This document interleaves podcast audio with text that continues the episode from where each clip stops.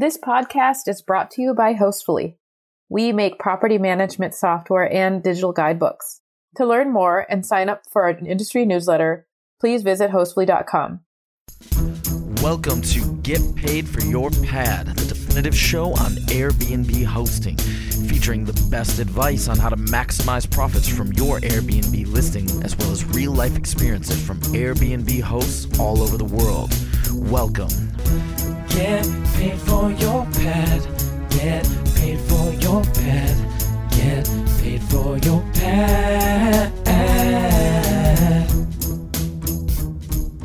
Welcome to another episode of Get Paid for Your Pad, number 345. Today, I have a very special guest, Mr. Derek Eaton. He is the CEO and founder of Seattle Oasis Vacation Rentals.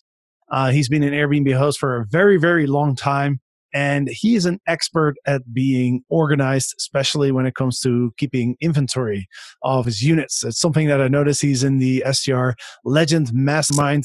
And uh, that's just one thing that really stands out uh, to me of how he runs his business. So I asked him to join us here on the podcast to explain to us how he manages his inventory in his units and why it's so important to keep track of all of that. So, Derek, uh, welcome to the show. Thanks a lot. Look forward to having a chat here. Absolutely. So am I, because I want to learn all about uh, your your strategy. Uh, but All right. before we get into that, uh, could you give us an intro? How did you get started with Airbnb short-term rentals? Sure. I bought a condo in downtown Seattle, not far from uh, picture here behind me. Now, 13 years ago, we bought a place, and the idea was that it was going to be our city pad. We lived about 30 minutes to an hour and a half, depending on traffic patterns, uh, south of downtown Seattle. And my wife was an interior designer and stager. Uh, she had a lot of clients north of the city, which would sometimes mean a three hour commute for her. And so the idea is that we'd have a place. If she had had some work north of the city, we could crash downtown. Ran the numbers early on, saw that if I at least had 50% occupancy, it would pay for itself. Um, so that was my initial goal. And that very first year in 2008, mind you, this was before even Airbnb was an option in downtown Seattle. We booked 315 nights and basically never got to stay in our own property because we were so successful at booking it out. Um, however, that property ended up paying for itself and our our main home. From there, because of that success, had clients soon reach out about us managing their properties as well. Had a battle to with our homeowners association to be able to keep doing the right of short-term rentals and won that uh, gained some clients through that process and uh, then later on battled the city council to help craft smarter legislation regarding short-term rentals here um, both in seattle and washington state so have uh, have have seen a bit through through the years Right. And how many units are you currently managing? currently managing about 40 properties in downtown Seattle. We got up to about 65, and then both between the coronavirus as well as uh, legislative process, we had to we had to basically strip down our our lease arbitrage units. And in downtown Seattle, we had a few that we did with individual owners, but we couldn't have at scale, um, you know. 10 15 20 units in one building um, because they basically enacted a one one owner one one property rule in in Seattle, except for any grandfathered properties. So Got it. Got it. So you must have been one of the first Airbnb hosts. one of our first listing was less than twenty thousand, so it's like nineteen thousand seven hundred twenty-eight or something to that effect. I don't, I don't even know, but uh, yeah, Seattle was the second market that Airbnb expanded to, and I listed my first property with them, and I think it was February of or January of 2010. So Wow, that's that's incredible. That's over ten years ago. Um, so you're you're a bit of a Airbnb dinosaur almost. Um, I mean, I started in 2012, and uh, I, I want to ask you, how was Airbnb different in 2010 than it is now? Um, very. So, a couple different things. One, they were not. There was a se- expectation to always meet your host early on, which was a problem for me because I, at that point, almost never personally met the people that uh, stayed with me because I did have team members that sometimes met them depending on the rules of the building that, that they were staying in. Some of our HOAs require in-person check-ins. So they met a member of our team, but they never, they didn't necessarily meet me. And so there was some comments about, about that, like, oh, I'm so disappointed, never, never met Derek. So, so there, because of that, we, we, we didn't score as well as we do today on the platform because of that. They have that expectation of, of staying in somebody's own home or own couch or, you know, that they would always get to meet the host. So that didn't happen. And then the other, the other thing is, I mean, Airbnb has grown up so much. Um, I, remember my very first help ticket with them was when I tried to set up my 11th property on the platform. And uh, Nate, their CTO, responded uh, first of all. And he said that I'd have to wait a few months because they didn't think about that when they built the platform and they only had it set up to max out at, at 10 properties per user. So I had to wait, uh, yeah, I had to wait three to six months before I could list that 11th property. So Oh, way to be ahead of the curve. That's incredible. Uh, and to get a personal response from Nate, I don't think that happens very often anymore. You call Airbnb yeah, support. Um, I'd be surprised to get him on the phone. yeah, now I'm surprised to get support at all, let alone from anybody in the C-suite. But you know, yeah. back back then, I think it was still the five of them in their in their studio, still still mm. working on scaling the, the the business. So um, it's been yeah. a, little, a few changes at Airbnb HQ since then. Yeah, yeah, it's been a big change. Uh, I mean, I started in 2012. I've seen a big change, but I just remember when in 2014 I published my book. There's not a lot of people writing about Airbnb, so they invited me to the office, and I met a lot of them. I met Brian Chesky, and uh, it, it, was great. You know, uh, he, I remember he coming up to me. He's like, "Oh, you you wrote that book? That was awesome!" And he tweeted about the "Get Paid for Your Pad" jingle and all of that. Um, now things are a little bit different. It's a bit harder to get a hold of uh, of them now. But yeah, that's uh, good old times. Um, but let let's dive into the topic of today, right? So I noticed you have a extremely good process in place to document all the items that you have in your units and there's a lot of benefits to doing that. It takes a little bit of time up front, uh, but then there's a lot of benefits. And so, you know, I'd love to talk a little bit more about this first of all, what's your process look like? Okay. Um, yeah. So when we onboard a property, that's when we when we do this, and we literally take a picture of every item in every single property. Um, so we and when we do that, we take as detailed as information as could be helpful. So we have pictures of the remotes. We have the pictures of the batteries that are required to be in the remotes. We have a picture of a label that says when those batteries were last changed.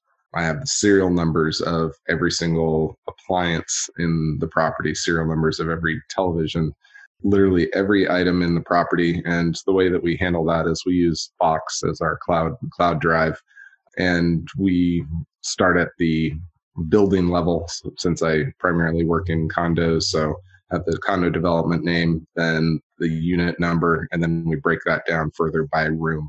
And you know, we also think about other things that are useful to have in there that somebody might need to access, such as the location of the breaker box, the location for the water shutoff valve, light bulb inventory so we know what light bulbs are in what fixtures so that we can replace them without visiting the, the property and yeah i mean that's that's how how we go about doing it. So it, does take a little bit of time on the front end maybe an hour or two hours to document everything. But then after that we we have a, a, a knowledge base of everything that's in a property.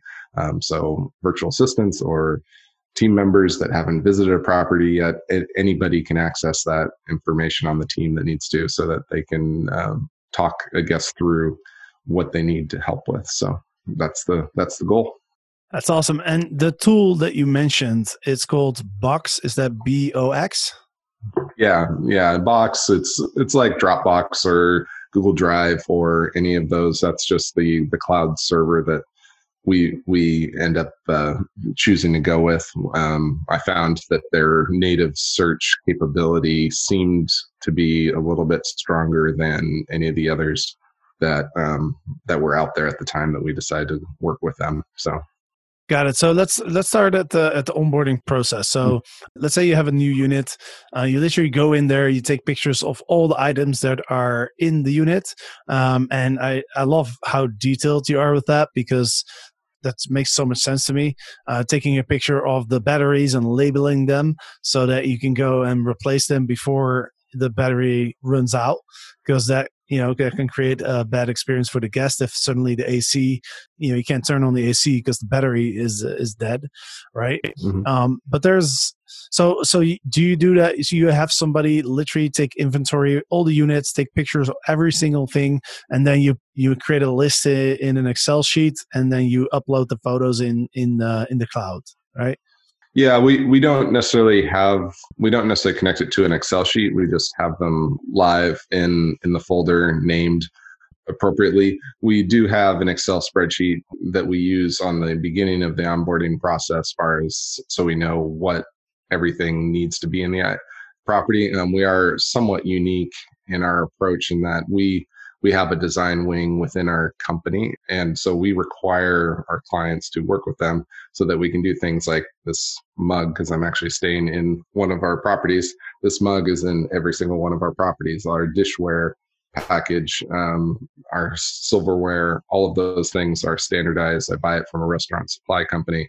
That way, when one fork goes missing, one plate breaks, whatever the case might be, I'm able to replace that one item and not have to wait until there's that awkward number of plates and stuff to go back to the owner and say, okay, it's time to time to replace these. Um, so we we control everything down to that and sheets and towels, all of that standardized, um, just just like you would at a hotel.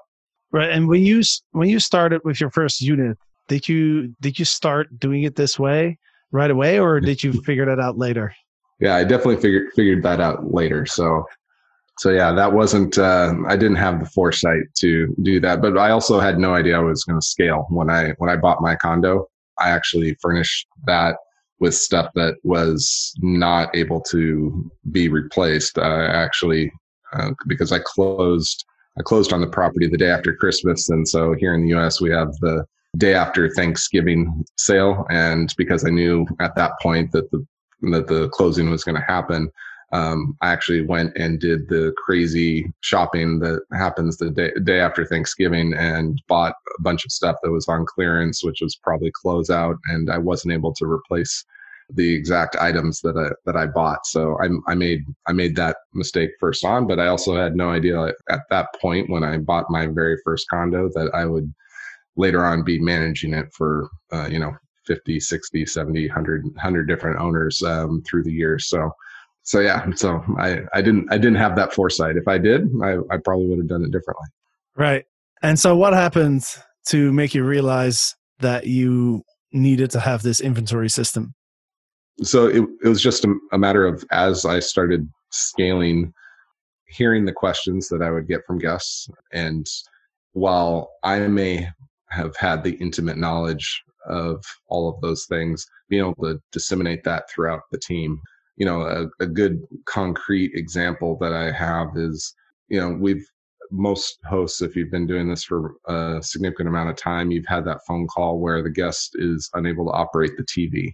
The issue being that it's on the wrong input or source. You know, it needs it's on HDMI two and it needs to be on HDMI one and being able to have that phone call for the guest and be able to pull up the actual remote that they have in front of them and say, okay, three quarters of the way on the left hand side, it says source. Press that source button until it gets back to HDMI 1.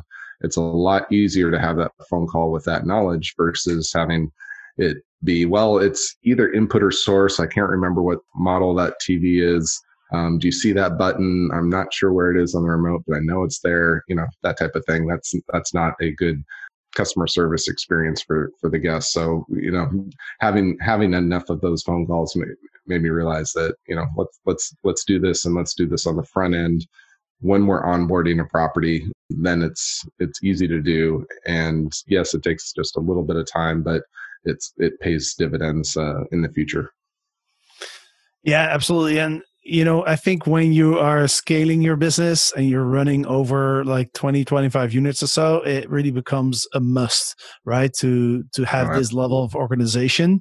But yeah, I think this is this applies to pretty much all of us. Because even if you have one listing, it's still really, really useful to have that picture of the remote when the guest is asking how to use the TV, right? Or the air conditioning or whatever it may be, the coffee machine or whatever it is. It's it's just much easier to explain something when you have a when you can just pull up a picture right?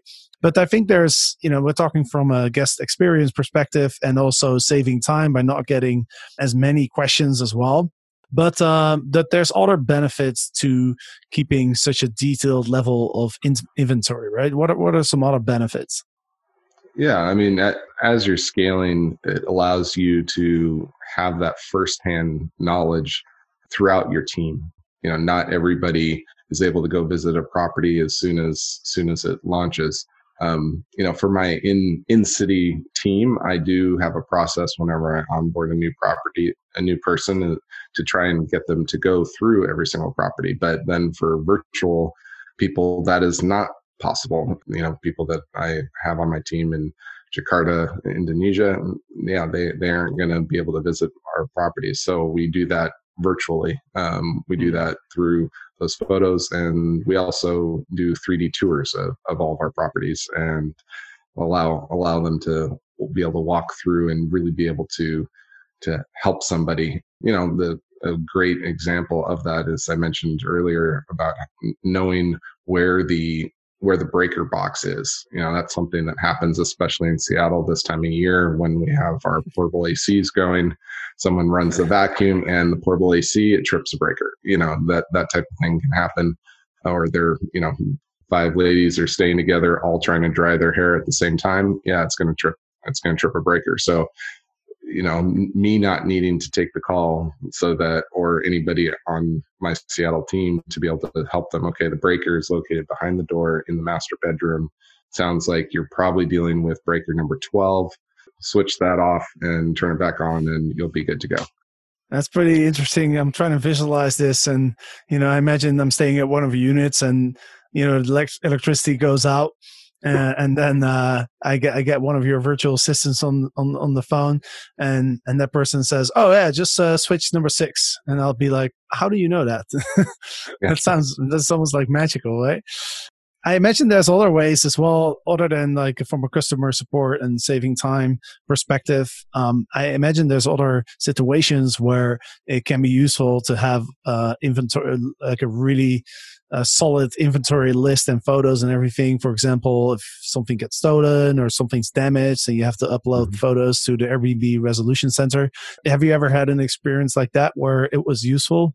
Yeah, um, I did, and that really cemented for me the need to to do that um, on ongoing. So I had a new property come on board in the fall of 2013, and we had just started. Actually, that was when I started the detailed photo cloud drive process, um, and that uh, about three guests, three guests after three or four guests uh, in that property, we actually did have someone break in and take the you know most common items, TVs, DVD players, those those type of things that could be pawned off, and the both the police as well as my owner was so impressed by the fact that not only did I have information about what was stolen, I even had the serial numbers of those things. While, mind you, nothing was ever recovered, the police could actually go to pawn shops and look for the serial numbers of those items that were stolen.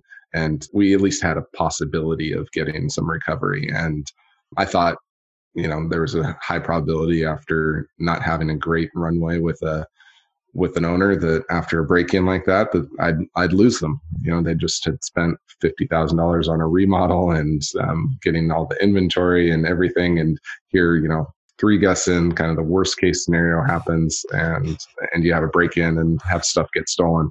But that actually made our relationship stronger, deeper, um, because I I was on top of it and I had I had those systems in place. So yeah, and you know that that's kind of a a top level example, but even when you think about kind of the absolute worst case scenarios. You know, some of us are in, you know, Seattle isn't one of these destinations, but I also manage properties in Hawaii. Having detailed information like that, if God forbid there's a hurricane or a flood or any type of major disaster, having that detailed inventory when it comes to insurance payouts is key. You know, this is something that is really best practice for all of us to do, even in our own homes. If you have renters insurance or homeowners insurance, like having that level of detailed inventory is going to be what helps you get get the maximum payout from your insurance because you'll have this document documented thing and you can do it as quickly as with a video tour in the case of your own personal inventory uh, versus having necessarily photos of, of every item. But but yeah you know that's uh that's a good that's a good thing to do for all of us. This podcast is brought to you by hostfully. We make property management software and digital guidebooks. Using hostfully you can create a free guidebook for your property that works on any mobile device. It will help your guests learn about your local recommendations and important property information that will make your and your guest experience a lot better. While I'm at home in San Francisco right now, I'm trying to take this time to get organized. Maybe it's a good time for you to do this too with a digital guidebook. To learn more and sign up for an industry newsletter, please visit hostfully.com. Yeah, and uh, one thing comes to mind actually from my experience. I, I had a, a, washing machine in my unit uh, back in the day in Amsterdam, and then one time it broke. And so the guest uh, reached out to me asking me to send somebody to fix it. But then, you know, I called the I called the company, but I had no idea what the model was and the the type. I, I just knew the the brand, and that's it. So that kind of made that situation a lot more complicated. If I would have had a picture uh, with you know the serial number or even just the the the make, you know, the version or whatever, um, that would have been uh, really easy as well. So there's uh there's a lot of there's a lot of situations that I can imagine where having that information, having like quick access to that information for yourself or for for your virtual uh, team members. Uh, you mentioned uh, Jakarta. Uh, which mm-hmm. is, by the way, that's interesting too. Um, so you have you have some customer support team members um, in uh, in Indonesia. Yes, yes, I do. So, so yeah, and, and they're dedicated people too. I don't use a, a third party service. These are actual. I consider them full on team members. They only work for our company. You know, know them on a first name basis, and yeah, they're they actually came to us through one of our employees in Seattle. So they're family and friends of mm. uh, team members here here in Seattle. So that's how we we started on the process of our of our outsourcing overseas. We tried in early on to use some companies that specialized in the short term rental space to to handle phone support and we weren't necessarily impressed with their with their processes and their ability to truly provide great customer service. And so we built our own kind of um, built our own team built our own systems around how to how to best do that. And uh, yeah it's it's worked worked out well. I i, I love having that. And yeah your your example of a washing machine you know in every single appliance in your property. If you are able to have that information and you know what the symptom is of what's wrong uh, sometimes the tech is able to have the part with them when they arrive rather than having to come do a full diagnosis take the model and make number order the part and have to come back later.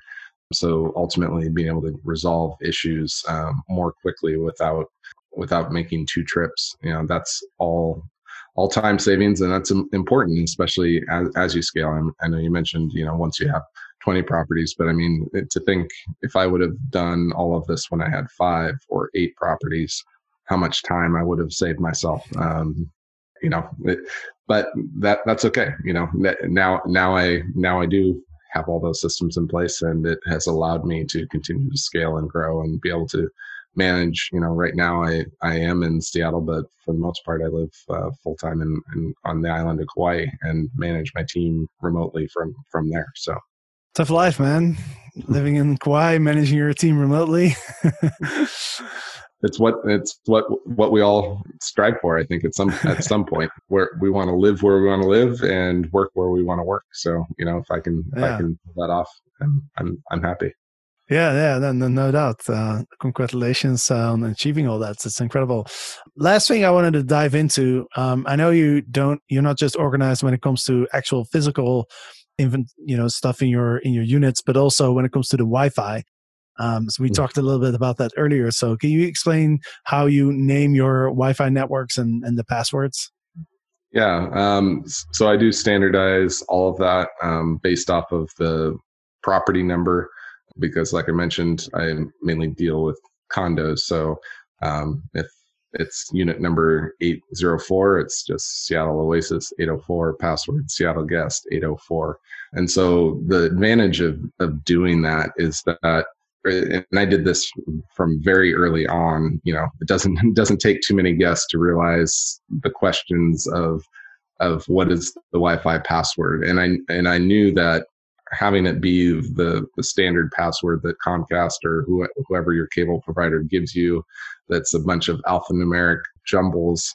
That's not really scalable. Um, you know that that would mean that I'd have to have a document that had all that information and it also is a pain when when a guest is trying to do that because then you have to play the game of alpha 3 you know beta 7 and you know that re- repeating all that back because it's all nonsensical. So so we standardize that from the from basically the very beginning and it helps so much so that when a guest called all that i had to do when they got when i got, did get that phone call is say what what property are you in? They told me and then i re- was able to tell them what the what the wi-fi password was.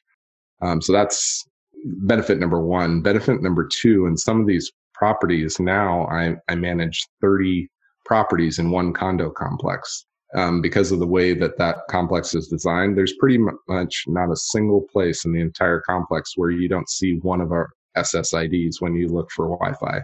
So that gives that allows me to basically advertise my business not only to guests that might be staying with competitors in the building but also property owners that maybe right now they're living in their property but i get a little bit of their mind space every single time that they look for wi-fi.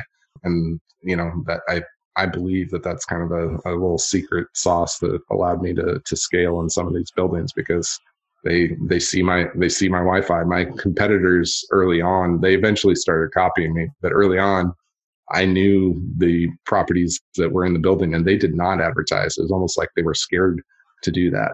I was i just did from from day one from almost day one and then you know doing simple things like labeling so we we label use a label maker and have that labeled on all of our TVs. And so we have it on the TVs and then also on our welcome tray and our welcome letter.